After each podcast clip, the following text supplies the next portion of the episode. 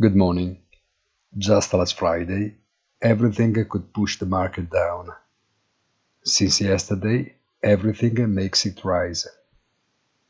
The movement is fast and generalized and has made it possible to recover almost half of the losses in an almost lightning fast way, probably fueling hasty edges that accentuated the bounce in prices. Foreign exchange rates rebalanced as if by magic, with the dollar close again to parity with the euro, without anything having changed, and government bond yields in strong anomalous descent. Almost a miracle. Have a nice day and please visit our site easy-finance.it.